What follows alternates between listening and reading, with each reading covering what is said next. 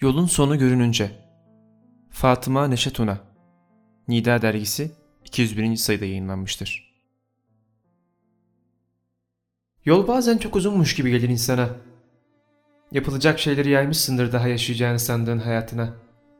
Kafanda hayata dair kaba taslak bir plan vardır. Bir gün aniden bir şeyler oluverir. Birden yolunun kısaldığını anlarsın. Her an başka nedenlerle seni bulabilecek son düşüncesi daha da yakınlaşmıştır sana.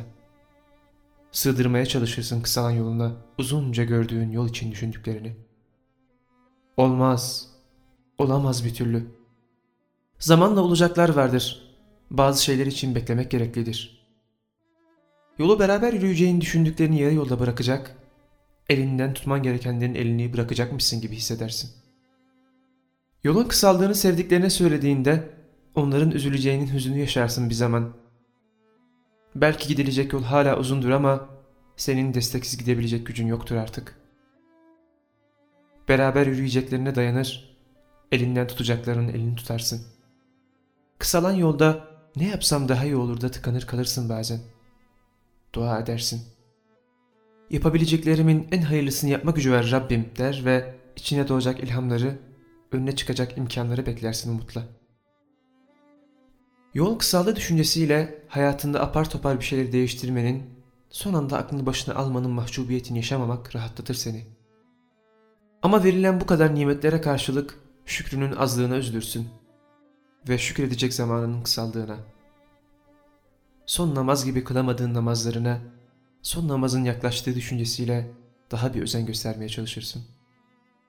Sayılarını artıramasan da kalitesini artırmaya gayret edersin.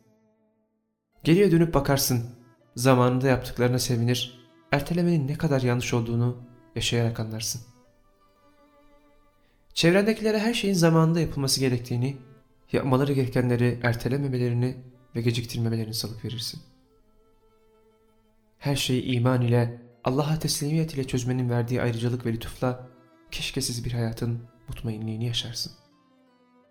Ölümü hatırlattığı için hastalığı, Rabbime kavuşma arzumdan dolayı ölümü seviyorum sözü tercüman olur duygularına. Akıl ve duygularının karmaşıklaştığı zor bir dönemeçte bilgin yol gösterir imanına.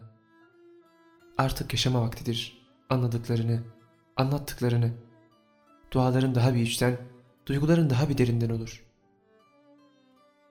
Dünya musibetlerini küçük gösterecek sağlam bir iman ver Rabbim.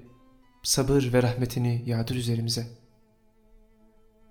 Eyüp Aleyhisselam'ı ilk defa bu kadar yakın hissedersin. Onun duası ilk defa bu kadar senin olur.